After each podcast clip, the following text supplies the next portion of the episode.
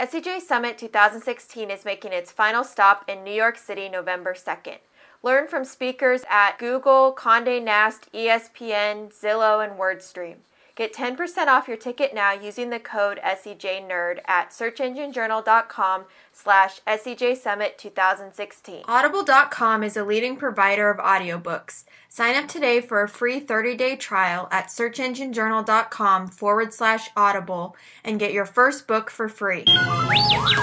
We're sitting on the most perfect beach in the world, and all we can think about is where. Where can I hook up my modem? Digital pimp hard at work. Yeah, you apparently didn't put one of the new cover sheets on your TPS report. So should we send it to first? Just a couple of people. The question is, who are they going to send it to? This podcast is brought to you by Search Engine Journal, and you're listening to Marketing Nerds.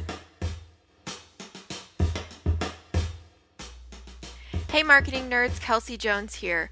On this mini-sode, we bring you a special interview that was recorded live in the SEJ booth at PubCon Las Vegas. Check out our YouTube channel over the coming weeks as we roll out the remaining interviews and catch more mini-sodes on the SEJ Marketing Nerds feed. Thanks for listening. Hi, my name is Kelsey Jones. I'm the executive editor at Search Engine Journal, and I'm happy to be joined here today with Debra Jasper. She is the CEO and founder of Mindset Digital. Debra, thanks so much for joining me. Thanks for inviting me. So, I know you're going to talk about the power of visual storytelling at PubCon. Um, do you want to kind of just tell our audience what you consider visual storytelling to be? Sure. So, here at PubCon, one of the critical challenges that everyone faces is they're dealing in a lot of complex information. So yeah. when you're thinking about SEO and all of the kinds of things that people are trying to convey here, how do you get people to tune in? That's a key question here at PubCon. What we talk about is how do you tell your stories more visually. So okay. the audience has changed. Our audience has gotten a lot more visually sophisticated. Yeah. And when you think about all of the latest, most powerful channels are, you know, Instagram and Snapchat we're telling stories through Vine videos and Periscope videos. Mm-hmm. So when you're thinking about visual storytelling today, you really have to think about how you're unpacking everything from your data to your presentations to anything that you're, any way that you're conveying information, you want to think about how are you conveying it more visually. Yeah, I like that. So do you think it's useful for key points that you're making in the content you create to also have a visual representation of that, either through infographics or, you know, graphics for your blog post? Exactly. So one of the things I'll be talking about in the keynote tomorrow is seeing always wins. 70% of the information we take in, we take in through our eyes. Hmm. You know, so a really critical way that you get people, we know we have eight second attention spans today. I know. Everyone's crazy. checking their phones constantly. There, it's just tough to get people to slow down and tune into what you have to say. So the more that you can tell your stories in, in, in visual ways, the more you can unpack them, the more you can add narrative a lot. Our brains are wired for narrative. So you people really have to think through more carefully today. They can't just put up an infographic and say, I know you can't see this but, yeah. or a chart, right? And that's hard to decipher, and then think people are going to slow down and tune in.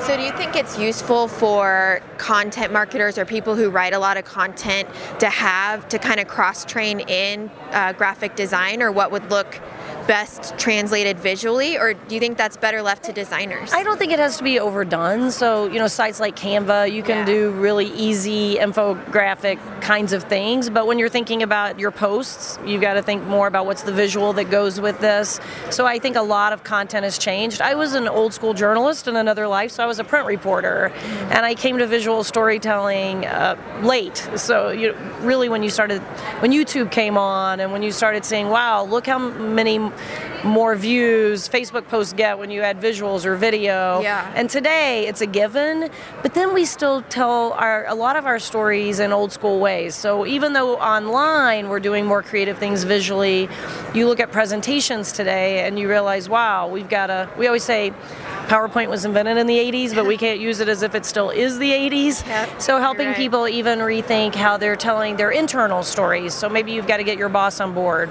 or you've got to get your colleague on board. So I wrote my dissertation on the art of powerful storytelling. Cool. Uh, and now we've added sort of the art of powerful storytelling in a digital age.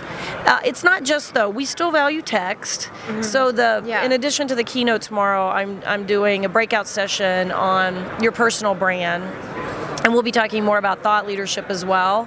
And people often say LinkedIn, you know, get it, done it, been there. Yeah. But even there, are they telling a mini magazine bio story of them in the first person?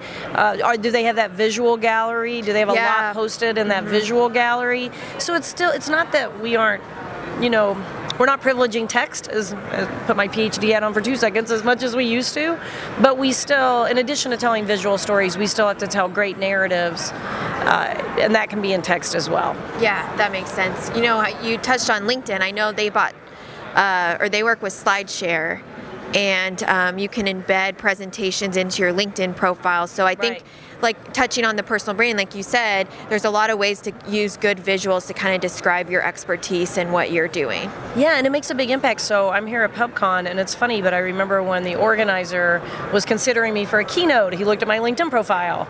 And of course, I have a highlights reel of my keynotes there, and then he could see that. And then I got invited to, to give the um, to give a, key, a main stage keynote here.